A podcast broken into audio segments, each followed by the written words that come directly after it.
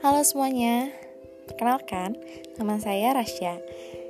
Jujur, ini pertama kalinya saya membuat podcast.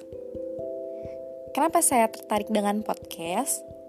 Karena saya ingin apa yang saya ceritakan bisa untuk menjadi pengalaman semua orang, bisa untuk menjadi bahan pelajaran atas apa kesalahan yang pernah saya buat dan itu nggak terulang lagi kepada mereka yang udah ngedengerin. Semoga podcast ini bisa bermanfaat buat semuanya dan bisa diterima dengan kalian semua. Salam kenal ya dari saya. Terima kasih teman-teman.